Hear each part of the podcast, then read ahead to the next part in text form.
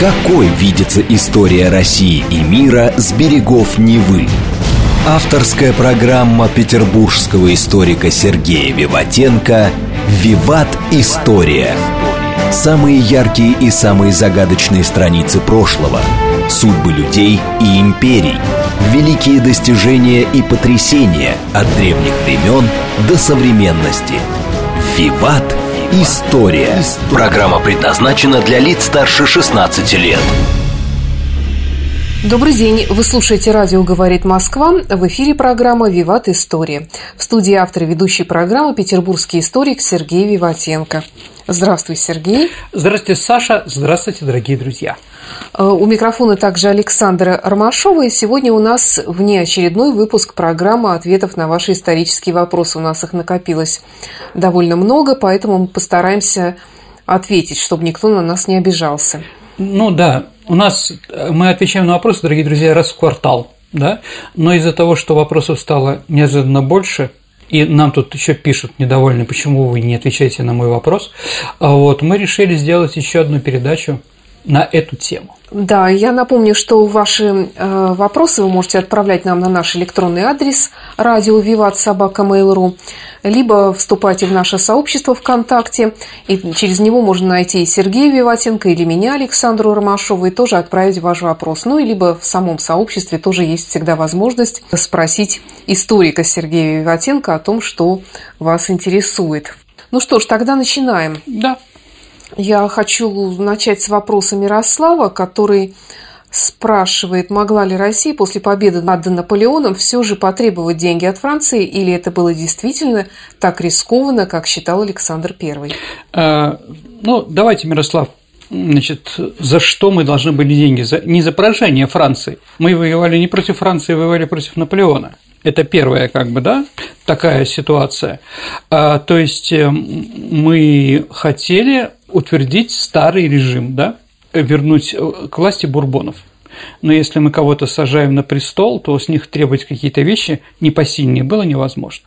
Да, действительно, французы здесь не гуляли, здесь не были экскурсии у них во время походов на Москву, они разворовали и Москву, и другие города, которые попадались им по пути.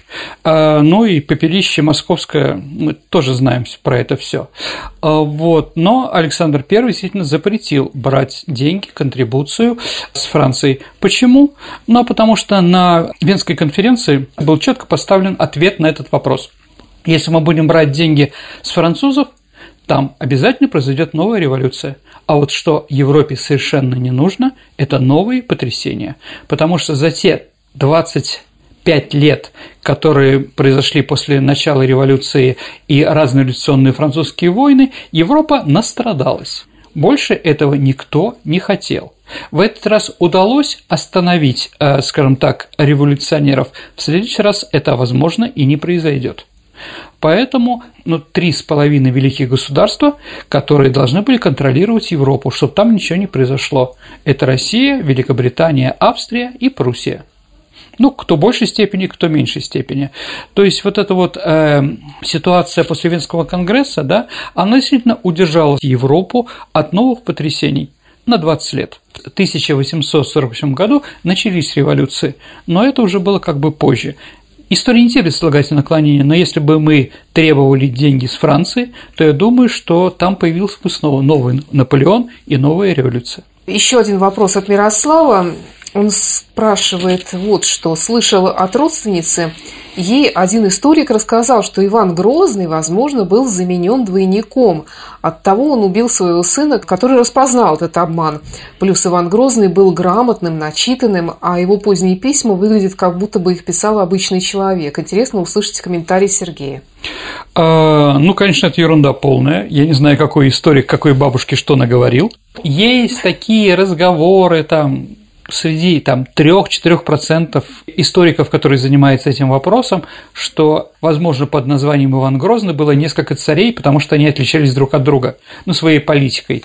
Трудно найти логику и продолжение политики, которую делал Иван Грозный в конце 40-х годов, с тем, что он делал в 60-е годы, ну, опричню, да, э, и то, что он делал в последние годы своей жизни. Но это, скажем так, историки, конечно, к этому относятся скептически. Да, Иван Грозный был грамотным и достаточно образованным человеком.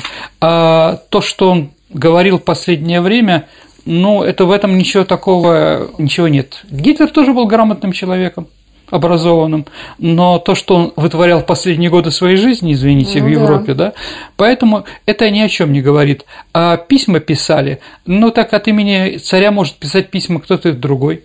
А с другой стороны, когда у него была переписка с Курбским, личная переписка, да, мы видим в нем прекрасного полемиста, да, человека с логикой и очень грамотного. Он там цитирует много разного интересного. Почитайте эту переписку, она очень интересна. Вопрос просит рассказать об отношениях Московского княжества и Великого княжества Литовского. Ну, дорогие друзья, наверное, надо понимать, что два, две крупные страны, находящиеся практически ну, в одном месте, на одной территории, поделившие одни и те же земли, Киевскую Русь, да, между собой. Между ними, понятно, есть и какая-то борьба, попытка одних подавить других, а с другой стороны, когда надо было объединяться против общих врагов, они тоже объединялись. Тут, я думаю, все понятно. Далее, далее, так как был э, в Великом Литовске был сильный православный элемент, а литовцы еще не стали католиками, а многие жены великих князей, а они были из Литвы, ну и у Ивана Грозного была жена Елена Глинская, она тоже была из Литвы. А поэтому ну, никто не чурался, ну или у Петра I Екатерина Скавронская. Она, конечно, была из Прибалтики, но люди сходятся, что она была или полячка, или литовка. То есть э, всегда, всегда какие-то взаимоотношения были. Много известных людей из Литвы, переезжая в Россию, получало должности какие-то. Пересветов, известный реформатор, он тоже оттуда святой русский православный Давмонт. Он был чистый литовец, который защищал э, Псков и другие земли. Да, с другой стороны, из России туда тоже шли, например, большое количество раскольников, которые жили в Великом княжестве Литовске, часть Речи Посполитой. Дальше Курбский тоже туда бежал, потому что это близкие, в общем-то, были по духу. Были ли мысли у одних и других захватить и уничтожить друг друга? Конечно, были конечно, были. А кто больше этого хотел? Ну, по-разному. Ну и, конечно, последний, скажем так, разлом между двумя этими государствами – это стало принятие Литвы и католичества. То есть э, все эти крестовые походы, все эти идеи, конечно же, Литва поддерживала. А православные с тревогой смотрели на ту ситуацию, которая происходит с православным населением на территории Великого княжества Литовского нынешней Беларуси, Украины там, да, а вот, поэтому религиозные мотивы тоже были для того, чтобы начать какие-то войны, религиозные в том числе. Вопрос от Виктории Маницкой, такой немножко филологический вопрос. Слушала передачу про Золотую Орду. Сергей привел в пример заимствование слова «друг» от слова «дороги». Вы уверены, что это татарское слово, так как во всех славянских языках, включая западных славян, есть слово «друг», хотя они не были под татарами, как мы. То же самое касается слова «дорога». Почему точно такое же слово в польском языке, если они тоже особо не были под татарами? В словарях вообще совершенно другие версии происхождения слова.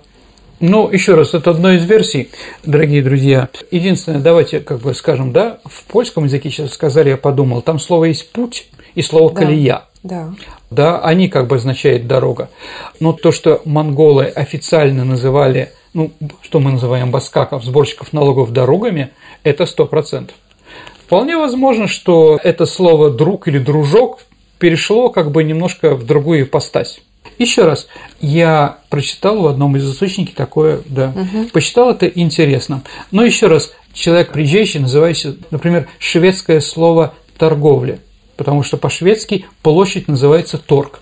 И сейчас, если вы будете в Стокгольме, вы увидите, что площадь там так называется. Но после этого слово торговля стало русским нормально, да? А вот, поэтому и здесь возможны какие-то переходы. Ну, мы услышали какое-то знакомое слово, звучащее от монгол, и немножко его изменили. Угу, ну, вполне возможно. Вопрос от э, Дмитрия Берникова. В одном из предыдущих выпусков вы рассказывали про Венецию. Сложилось так, что совсем недавно я смотрел документальный фильм «Гибель империи. Византийский урок». Там рассказывается, что стараниями Запада, в частности Венеции, и было совершено разрушение Византии. Так ли это? А также, что в Венеции зародился тот самый прожорливый капитализм и банковская система, основой которой стало награбленное имущество из Константинополя. Ну, давайте так, есть несколько вопросов. Венеция пыталась контролировать Средиземное море. Венеция пыталась контролировать торговлю на Средиземном море. А главное, с кем торговала Венеция в первую очередь? Именно с Константинополем.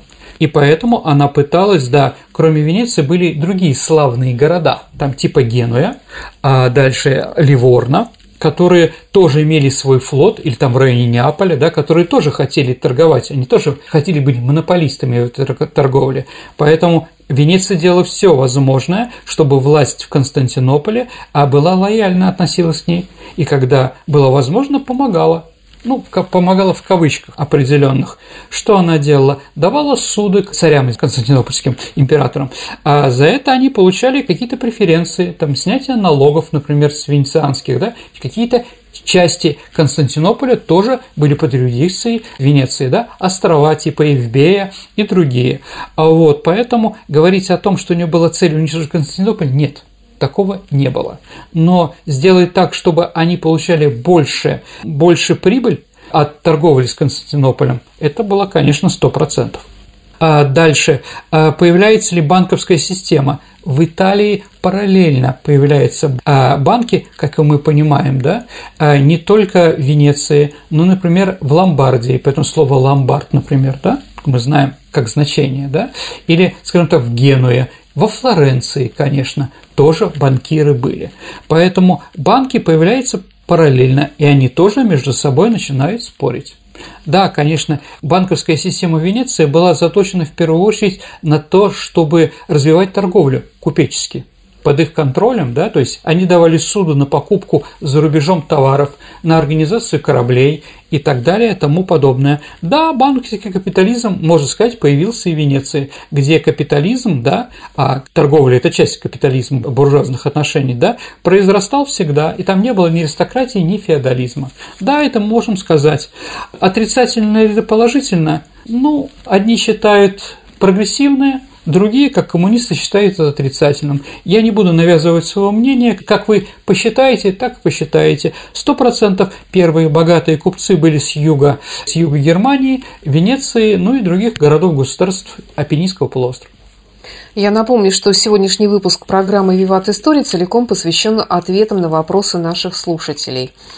Артем Бузилов просит рассказать о планах России взятия Стамбула и занятия русской армией флотом проливов Босфоры и Дарданеллы. Это, видимо, Первая мировая война. Но действительно, э, в руководстве страны или какой-то части патриотически настроенной интеллигенции была идея такая «крест на Святую Софию». Ну, как вы знаете, да, символ православия Константинополь стал Стамбулом, и из эм, христианского собора он превратился в мечеть были построены рядом минареты и прочее. Конечно, многие об этом говорили.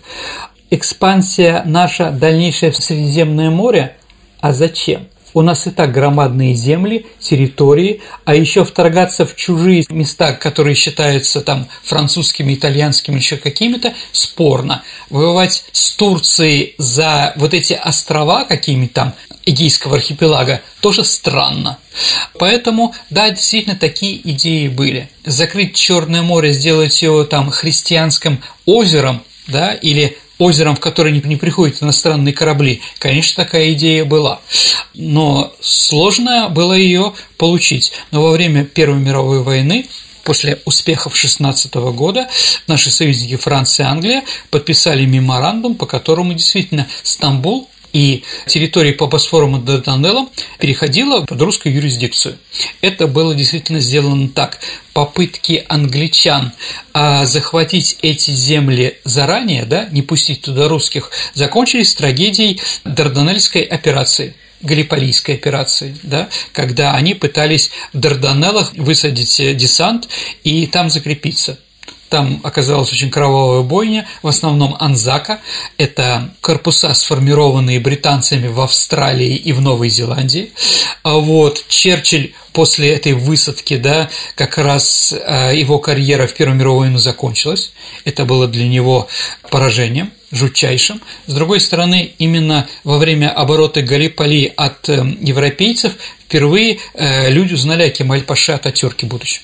Поэтому это было все сложно. На Черное море был направлен адмирал Колчак, и одной из задач было высадить десант, захватить Стамбул, то есть вывести Турцию из войны. А я напомню, что Первая мировая война а Турция вступила не сразу, а через несколько месяцев. Для нас это было невыгодно, вступление в Турцию в войну, потому что расширялся фронт, а во-вторых, наша связь с Францией по Средиземному морю на этом останавливалась.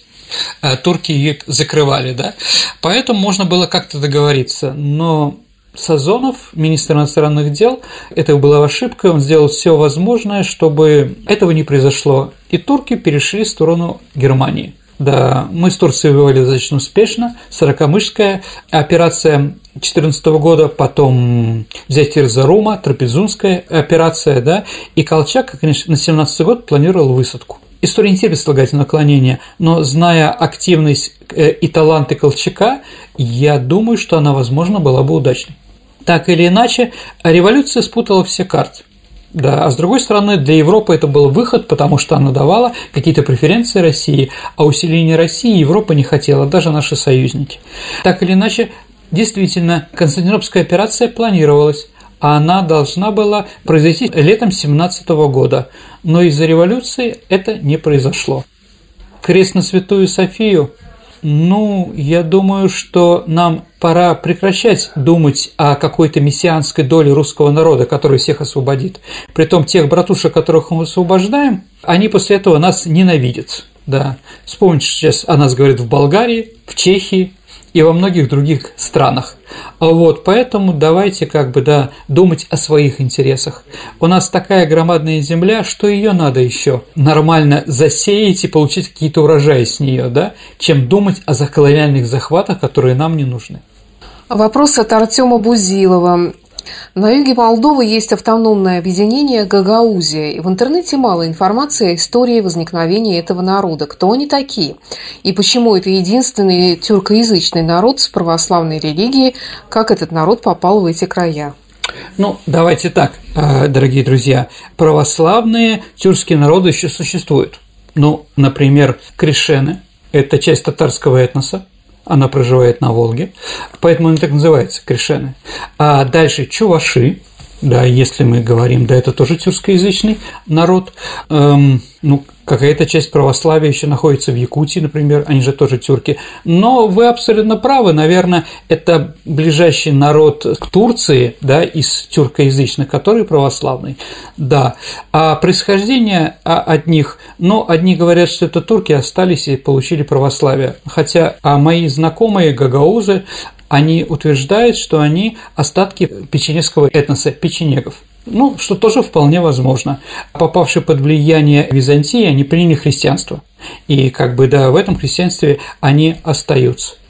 А, да, народ есть, народ существует, достаточно у нас с ними близкие отношения. Культура их средняя между очень большое влияние Молдавии на них оказала. Да, то есть, если мы знаем какого-нибудь молдаванина по фамилии Чебан, знайте, что он как раз гагаус или там Карачибан, какие-нибудь там черные там, да, хотя они могут быть и блондинами, да. Вот, да, такой народ существует, и не так их много осталось, поэтому, да, э, очень интересная их культура, и с ними надо общаться и как бы получать удовольствие от этого общения.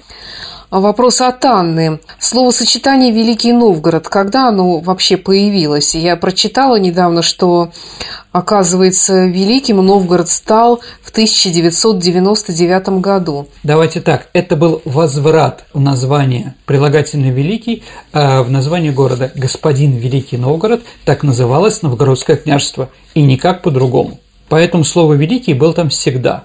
Если сравнить Новгороды, которые были в России в то время, там, или в Киевской Руси, да, то, конечно, самый великий Новгород. Нижний Новгород, он появлялся 800 лет назад. когда уже 300 лет, 400 лет уже Новгороду было, а дальше Новгород Северский, который находился, в, ну, сейчас в Черниговской области, да, он всегда был маленький, ну, оттуда князь Игорь да, и Новгород, Новоград-Волынский, ну, Новоград, но все равно Новгород, Новгород-Волынский, да, это тоже маленький город.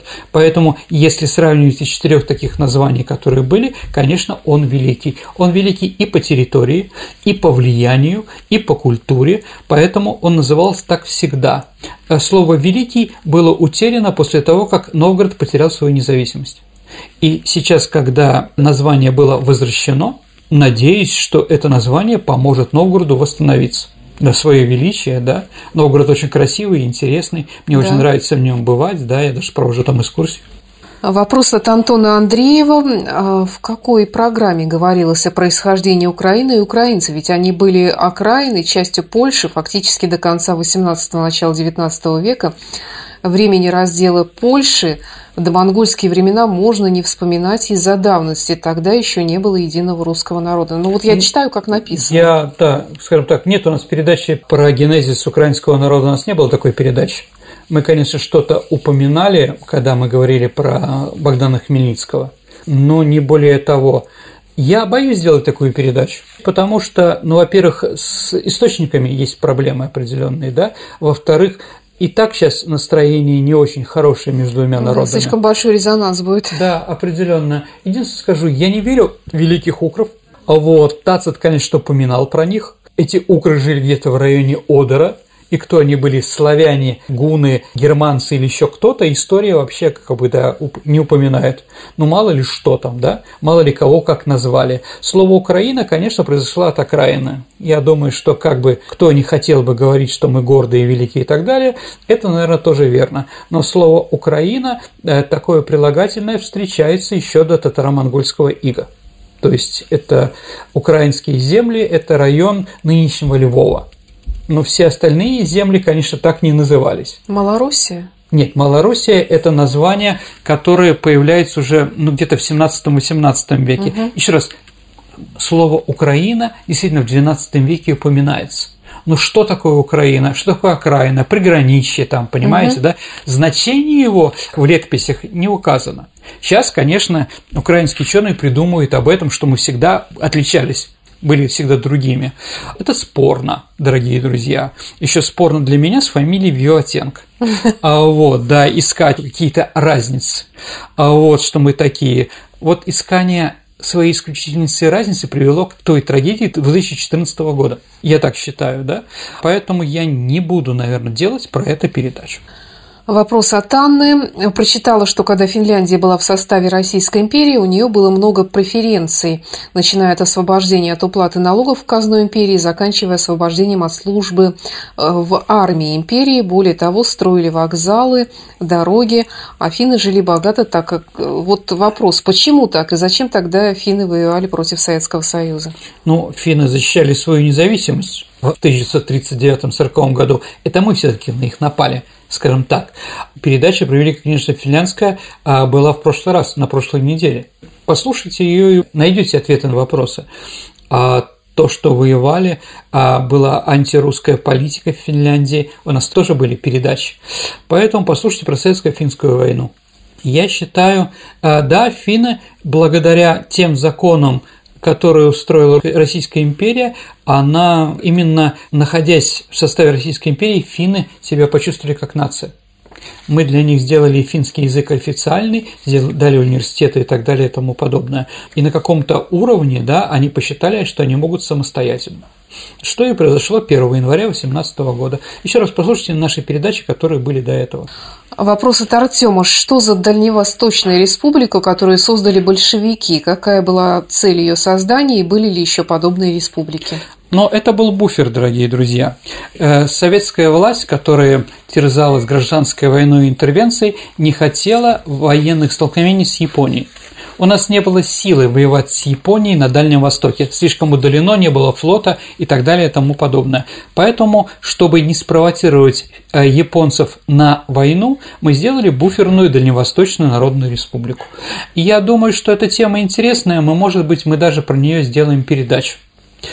Значит, э, были ли еще такие? Да, дорогие друзья, сейчас я скажу слово, которое многим не понравится, но это правда. Такое же буферное государство мы сделали против немцев. Это Беларусь. А Белоруссию, потому что нужно было опять-таки не дать спровоцировать э, немцев на какие-то приграничные конфликты. Да, поэтому была создана Республика Беларусь. А когда было решено создать это буферное государство, приехала комиссия в Витебск, чтобы понять, какое, кроме русского народа, там есть население, которое чем-то отличается от русских, что придумали, да, и оказалось, что такое население – это евреи. А вот, но делать еврейскую республику, приграничие между Германией и Советским Союзом, было решено не делать. Ну, опять-таки, польскую делать республику тоже опасно, поляков было много. Ну вот и как бы сделали белорусскую. Прервемся на несколько минут, нам нужно послушать новости на радио «Говорит Москва», и потом мы продолжим наш выпуск. Какой видится история России и мира с берегов Невы? Авторская программа петербургского историка Сергея Виватенко «Виват. История». История. Вы слушаете «Радио говорит Москва». Продолжается программа «Виват История», которая сегодня целиком посвящена ответам на вопросы наших слушателей. У нас сегодня внеочередной выпуск. И продолжим. Недавно узнал, пишет Сергей Зарецкий, о подвиге десанта Константина Альшанского в ходе освобождения Николаева в марте 1944 года.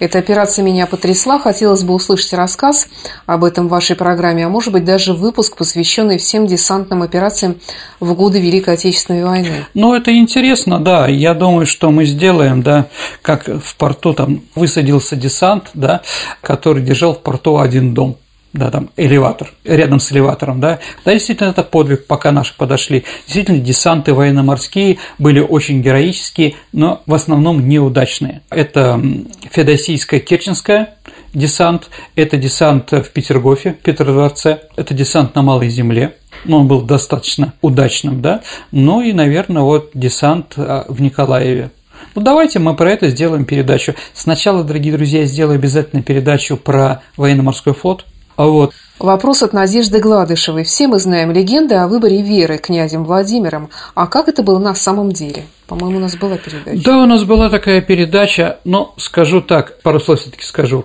А, то, что написано как бы официально, есть какие-то вещи, они иногда не соизмеряются с исторической правдой. Поэтому разговоры о том, что православия лучше христианства, иудаизма и ислама, да, по каким-то причинам, да, религиозным и прочее, оно, конечно, наверное, не выдерживает критики. Но то, что написано в летописи про это. А, вот, я думаю, что в первую очередь мы стали православные христиане, или под греческое мы приняли христианство греческое, да, ну, для того, чтобы заключить военный, военно-политический союз с Византией. Да, это в первую очередь. Во-вторых, если мы посмотрим э, в этих, в этих религиях, которые мы могли пойти, стать католиками, стать мусульманами или стать иудеями, да, для власти князя там есть определенные проблемы. Ну, скажем так, э, в исламе иногда, ну как в Иране, например, сейчас, да, религия стоит выше, чем государственность. А среди иудеи, конечно, главное, ну там, типа Синдрион или Кагал, называйте как это угодно, которые вряд ли находятся на территории России, да, и э, могли принять какие-то решения, которые были невыгодны князю. Да, а в католичестве римский папа назначает королей. Он над властью всех королей, да, а вот в православии, в православном христианстве считается, что власть от Бога. То есть э, любая власть, какая ни была, даже атеистической, безбожной, которая была при товарище Сталине и прочее, это все равно власть дана нам Богом, да? Поэтому, конечно, для князя Владимира устраивало в первую очередь это, где религия помогала править, править князю или императору, или царю, да, а не, а не заставляла и приказывала ему делать какие-то вещи. Поэтому, наверное, мы стали православными. Мы знаем прекрасно, что произошло потом – да, но для конца X века Византия была единственным крупным государством в мире – тогда христианском, потому что феодальная раздробленность, то, что происходило в Европе, не очень притягивала э, Владимира к римскому папе. Ну, а так все слушайте уже четко передачи, угу. которая была. Тут есть еще несколько пожеланий Давайте. по поводу тем программ, я их просто прочитаю. Айгуль Давлетшина просит сделать передачу о Казанской иконе Божьей Матери. Ну, давайте я про это сделаю. Единственное, что надо понимать, наверное, она будет не всем интересна. Но, Ну, можно конечно. объединить с какими-то другими. Хорошо, я подумаю насчет. подобными. Я подумаю, да. Для меня это, конечно, да, важная икона, и для русской, русской государственности тоже. Хорошо. Сергей Бондаренко хочет послушать программу на тему падения Римской империи, а также гальских походов Цезаря. Ну, дорогие друзья, эту тему еще меньше хотят люди. Мы все-таки хотим, чтобы в первую очередь она заинтересовала большинство. Но я подумаю. И, наконец, просит э, Малик э, сделать передачу про Наполеона. Про Наполеона передача будет. Артур Батыров э, благодарит за программу. Ну, тут много Спасибо, вообще Артур. приятных слов нам пишут. Мгм. Несколько вопросов у него. Когда я учился, события 1905-1907 годов у нас называлось как Первая русская революция. Насколько я понимаю, это преподают сейчас не так. Но революция предполагает смену власти, что не произошло. Николай II остался у власти еще на 10 лет, хоть и издал ничего не значащий манифест для себя. Это был бунт или все-таки революция? И как это событие интерпретировалось официальной царской пропагандой, революционерами и Западом именно в промежутках между 1907 и 17 годом? Э, Давайте так, Артур. Действительно, что такое революция? Это действительно смена власти, когда один класс меняет другой. Ну, так вот мы по марксизму. По-другому сейчас пока еще никто ничего не написал, да? Поэтому мы пока говорим про марксистские идеи. А, значит, была эта ре- революция? Ну, по масштабам, да. Это не был мятеж и не было восстание какое-то, потому что восстание против режима проходило по всей стране, от Польши до Дальнего Востока, от Читы до, я не знаю, там, до Севастополя. Поэтому, конечно, да, поменялось что-то? Я считаю, что поменялось а, поменялось из абсолютной власти, а Россия сделала шаг в сторону конституционной монархии. Конституции, конечно, не было, но был закон о Государственной Думе. Появляется свобода слова, появляются партии, профсоюзные движения и так далее и тому подобное.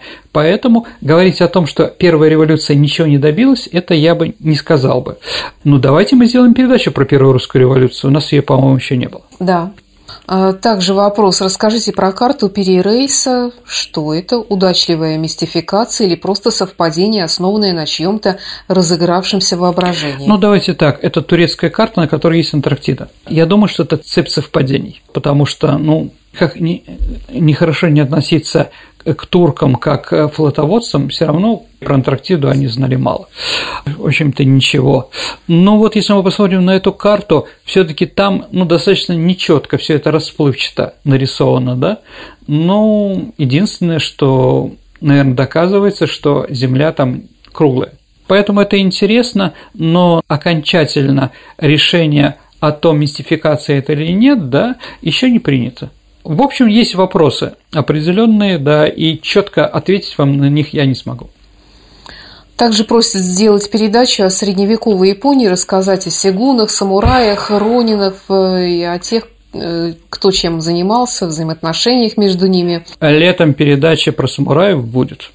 Почему Россия не предъявляет претензий Англии за пособничество английского посла Уитворта в убийстве императора Павла I и субсидирование английским правительством заговорщиков? Это же государственный терроризм. Ну да, давайте завтра обвиним их в этом.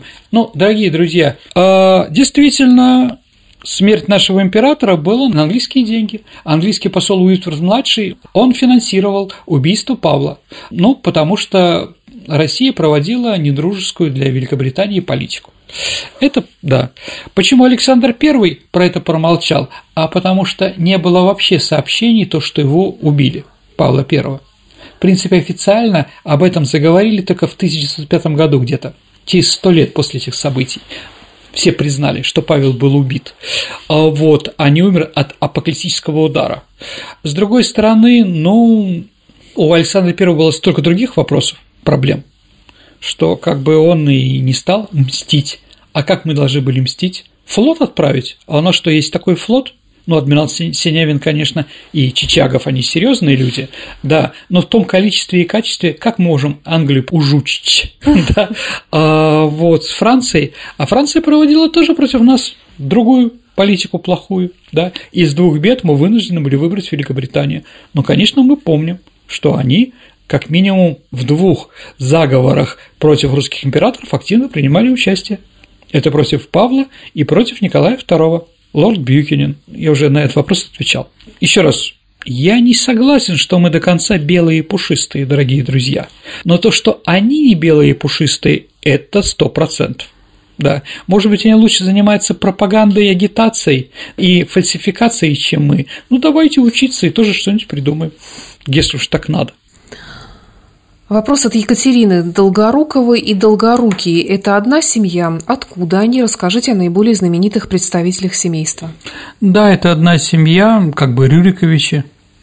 А, но считается, что они из Владимира Сурского княжества – они напрямую долгорукие, ну, не всегда так назывались, да, но в определенный момент э, произошло. Да, это одна семья, фамилии немножко изменены. Ну, знаменитые, наверное, это э, две Екатерины Долгорукие, это первая невеста Петра II, ну, он должен был на ней жениться, но умер от оспы, да, а это семьи Долгоруких, которые пытались руководить во время Тайного Верховного Совета. Но мы об этом, наверное, еще поговорим, хотя про Петра II у нас было. И вторая Екатерина Долгорукая – это вторая жена Александра II Марганатическая да, если мы говорим про этих. Ну, Долгорукие, Петр их очень уважал, он даже один из долгоруких есть на памятнике тысячелетия России – там рядом с Петром Первым. А вторая семья – это более либеральная семья, это, скажем так, земцы, знаменитая группа «Беседа», это братья Долгорукие, которые впервые организовали оппозицию, либеральную интеллигентскую оппозицию в конце XIX века. Ну вот, наверное, это самые известные. Э, вопросы от Ильи Овчинникова, они оба такие космические. Да. Недавно начал смотреть сериал «Ради всего человечества», в котором представлена альтернативная реальность, где первыми на Луну высадились советские астронавты, что продолжила космическую гонку. В связи с этим вопрос, почему Советский Союз так и не совершил высадку на Луне, как, каковы основные причины? Ну, это очень дорого. А мы просто, да, да, мы просто проиграли эту гонку. То есть у нас была идея, да, там Челомей, там и другие, они рассчитывали все эти… Программа была, но после того, как американцы там высадились, вторыми быть не хотелось. Поэтому мы это ликвидировали. Ну и сейчас нас пока нет. Поживем, увидим. Может быть, лет через 10 прилетим. Вопрос от Сергея Зарецкого. Хотелось бы спросить о революции в Монголии и создании Монгольской Народной Республики. Интересно было бы узнать о предпосылках возникновения государственности в Монголии, об участии в этом Советского Союза и борьбе с японскими захватчиками в районе озера Хасан и реки Халхингол. Как получилось, что некоторые государственные деятели Монголии были расстреляны на полигоне Коммунарка в июле 41-го? Шла ли в Монголии гражданская война? Хочется узнать о помощи нашей стране со стороны Монголии во время Великой Отечественной войны и немного о современной Монголии. А, ну, давайте так. Про Хасан Халхингол у нас были же передачи. Я что-то, может, еще сделаю ну, определенную. Э, давайте так, Монголия была частью Китая. И э, первое, что, естественно, понимаете, Монголия имеет двух соседей – Россию и Китай. Больше ничего там нет. Даже, Саша, лет 10 э, назад там было такое движение политическое «Найдем третьего соседа». То есть понятно, что или туда, или туда, третьего не дано. И это было частью Китая, и поэтому первое, что произошло, это воспользовавшись революцией в Китае, когда были свергнуты китайская монархия, империя закончилась, там началось движение, которые помогали как раз русские. Самый знаменитый э, такой человек, который прославился в Монголии из нас, это Унгерн фон Штекенберг, это барон Унгерн это из немецких баронов, да, который организовал специальную группу, которая выбила китайцев из Юрги. Мы освободили от китайцев Монголию, это часть Монголии. Вообще сейчас монголов живет больше в Китае, чем в самой Монголии. А, вот там внутренняя Монголия, Хухута называется, да, и Калган город. А, значит, как раз там монголов много по-моему, монголов сейчас в Китае 8 миллионов, а в самом Монголии сейчас где-то от 5 до 6, как считать, всего жителей Монголии так или иначе. А когда началась Октябрьская революция, понятно, что и гражданская война, барон Унгерн стал в стране белых, что естественно. Поэтому он, они воевали, переходили через границу нашу, пытались, э, скажем так, помешать нашему продвижению на Дальний Восток. Было принято решение его ликвидировать и просто да, построить социализм. Идея мировой революции никто не отменял, поэтому в 21 году мы перешли границу с Монголией, и устроили там народное правительство, посадив там Сухыбатора, такого руководителя и прочее. Да, действительно, но еще раз, Монголия была частью советского, э, э, советской системы, и поэтому, конечно, в 1937 году там также пострадали люди – который там маршал Дамит, а и другие расстреляны, потому Это что… вот полигон коммунарка да, июль да, да, 41-го. Да. Ну, примерно так, да. А в Монголии руководил Чейбалсан, там еще почему мы репрессировали, потому что мы поставили на Чейбалсана этого человека, а не каких-то других, ну, нам на кого-то надо было, да, поэтому он попросил ликвидировать. Видимо, в Монголии это было делать тяжело, поэтому их перевезли к нам, ну и расстреляли. А наши войска там все время находились, и как раз столкновение было в Монголии на реке Ханкингол, потому что границы там не было, это степь. Ну, Китай и другие страны э, не счит... Монголию не считали за государство, это считались сепаратисты, которые делились от, а, от Китая, да, кроме нас его никто не признавал это. Поэтому и границы не было. Но там произошли эти столкновения. Об этом еще поговорим. А вот во время войны монголы нам, Второй мировой войны, монголы нам помогали едой, э, полушубками, лошадьми, и когда началась советско-японская война, то части монгольских цериков, да, а, а, ну, это монгольская народная армия, да, они были частью Забайкальского фронта и принимали участие в походе на Берлин. Там Плиев такой Иса Александрович, да, известный осетин, герой а, войны, генерал. Могу сказать, что когда японцы стали захватывать Китай, они объявили второе независимое монгольское государство Мэйдзин. Там был такой князь ДВ, Чингизит настоящий, и вот они его поддерживали с 34 года по 45 год. И вот мы, когда наступали на Пекин через Гоби и Хинган, а вот как раз там войска, это несколько дивизий этих монголов на лошадях шашками пытались э, устроить атаку на наши танки. Все это закончилось тем, что их с авиации сверху закрыли, и все. После этого сразу все монголы из Монголии стали просоветские. Ну, я сейчас как раз пишу про это научную статью, а про Мэйдзин, да, возможно, я сделаю из нее передачу, хотя, с другой стороны, я не вижу, там, что она будет интересна всем. Ну да ладно. Вопрос от Александра Богачева. Как известно, историю делают выдающиеся люди. Очень интересно узнать, как на этих людей, на исторические события влияла музыка. Или, может быть, они влияли на музыку? Слушайте, ну, наверное, предпочтение каких-то руководителей государства, да, а оно влияет на музыку там или на еще что-то, да. Поэтому самая распространенная песня, которую крутили очень часто на советском радио, это было Сулико, ну, грузинская народная понятно, что какие предпочтения у кого что. А, не знаю, это был специальный вброс, или это было на самом деле, но когда пришел Андропов к власти, а, как бы народ бросали, что он любитель джаза. Никто этого не видел, никаких пластинок ну, потому него считается, осталось. что Глен Миллер на самом деле не умер, а он э, стал Андроповым. Похож. Да, похож. похож. И тоже любил джаз. Да, да. Еще как. Ну, странной любовью. Скажем так, да, понятно, что какие-то предпочтения влияли. Если человеку нравится одно, да, ну, я не знаю как. Если Борис Николаевичу нравился теннис, у нас играли в теннис все. Владимиру Владимировичу нравится дзюдо и хоккей. Поэтому у нас тоже играет в это все теперь, да? Если, да, ну вот поэтому, возможно, и любое у нас так популярно, особенно в регионах. Но Владимиру Владимировичу нравится Люба. А вот, поэтому влияние и руководителей на музыку есть, и музыки тоже. Но, как известно, Владимир Ильич любил апассионату Бетховена, если верить в это произведение а Горького, наверное, можно. Что-то, наверное, еще любил разное. Александр III любил русскую народную музыку, поэтому он спонсировал и помогал Петру Ильичу Чайковскому. Угу. Все вот эти русские произведения были написаны как раз ну, не то, что под, под покровительством, скажем так, Александра э, Александровича третьего. Вот поэтому, да, разная музыка в разное время. С другой стороны, ему не нравилась э, современная музыка Сталину, поэтому какофония, да, э, сумбур вместо музыки, да, проблему Шостаковича и Прокофьева. Да, такие вещи тоже. Но вы знаете, чем меньше, чем меньше мы знаем предпочтений каких-то кино, музыкальных и прочее у руководителя, тем лучше. То есть, на самом деле, говорит, что человек не вмешивается, не навязывает свою волю. Я думаю, что а, то, что Владимир Владимирович нравится Любе, ну, Саша, для вас была новость. Ну, в общем, да. Вот, это хорошо, это нормально. То есть, нам сейчас не навязывают чего-то.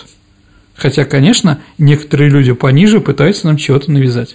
Владимир Губанов прочитал в сети такое. Прокомментируйте, пожалуйста. Красная армия входит в Тбилиси, чтобы положить конец короткому периоду независимости Грузии 1921 год. Напомним, что в 2020 году в Москве был заключен мирный договор между РСФСР и Грузинской Демократической Республикой. По его условиям Советская Россия признавала независимость Грузии и обещала не вмешиваться в ее внутренние дела, а Грузия, в частности, легализовала коммунистическую партию. Но в 1921 году большевистская 11-я армия начала вторжение в Грузию. Советская пропаганда окрестила это нападение восстанием грузин грузинских трудящихся, которые попросили помощи у россиян. Вот просьба прокомментировать это. Ну, в принципе, все так и было. Единственное, надо сказать, понимаете, гражданская война, мало ли кто какие там страны на что обвиняет. Во время гражданской войны все может меняется, а гражданская война продолжалась. А, и надо понимать, что очень большое количество грузин-большевиков они, им не нравилась меньшевистская Грузия, и поэтому они пытались свергнуть эту власть и установить власть советскую. Поэтому, если говорим про 11-ю армию, им руководил Аджаникидзе, да, там же были и Янукидзе, а, там были Акуджава, отец ну, Ша, Ша, Шалва Акуджава, там, там Лакоба, ну, это уже абхазцы там, и многие другие.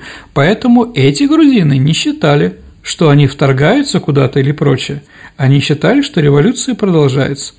Но и с другой стороны, со стороны Грузии, ну, они не поддерживали нашу страну. Там были британская разведка, там были британские силы, которые там, да, ну, во время интервенции там был штаб такой, туда бежали недорезанные белогвардейцы, как тогда говорили, да, ну и захват, э, захват Грузии был невозможен без захвата Азербайджана. Сначала был установлена Азербайджанская республика, а потом уже 11-я армия начала наступать именно на Тбилиси. Законно это было? Сложный вопрос.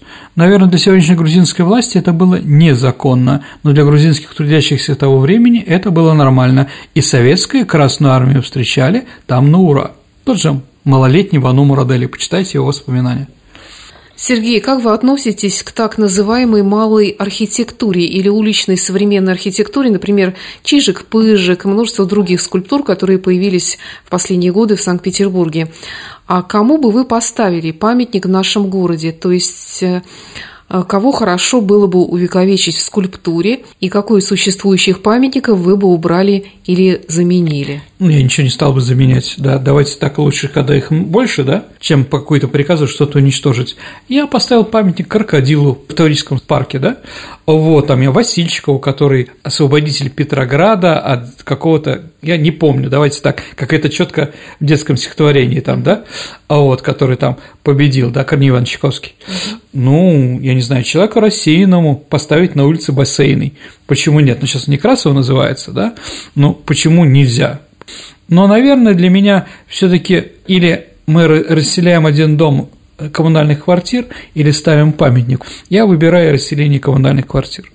Ну, это так, лично мое, потому что ленинградцы и петербуржцы, да, достойны того, чтобы жить нормально.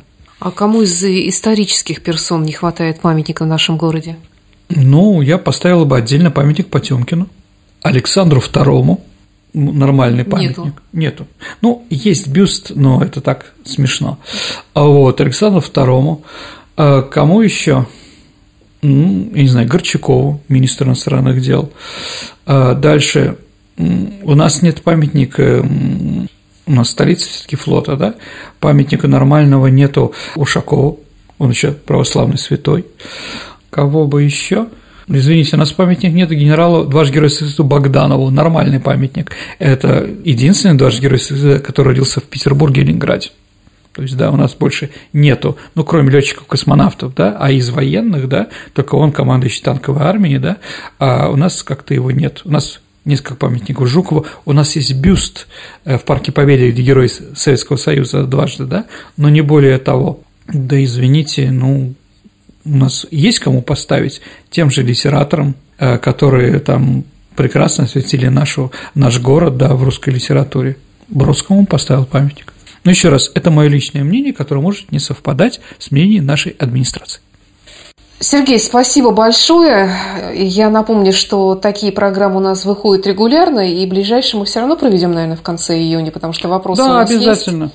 Ну, на самом деле, время. на самом деле, честно скажу, дорогие друзья, и сегодня мы с вами не, я не ответил на все вопросы, которые уже поставили. Конечно. А когда мы сделаем рекламу, а, вот где-то в начале июня, о том, что мы ждем ваши вопросы. Я думаю, что еще будет. Это очень хорошо, что вы интересуетесь историей, вам интересна история, и я пытаюсь честно ответить на ваши вопросы.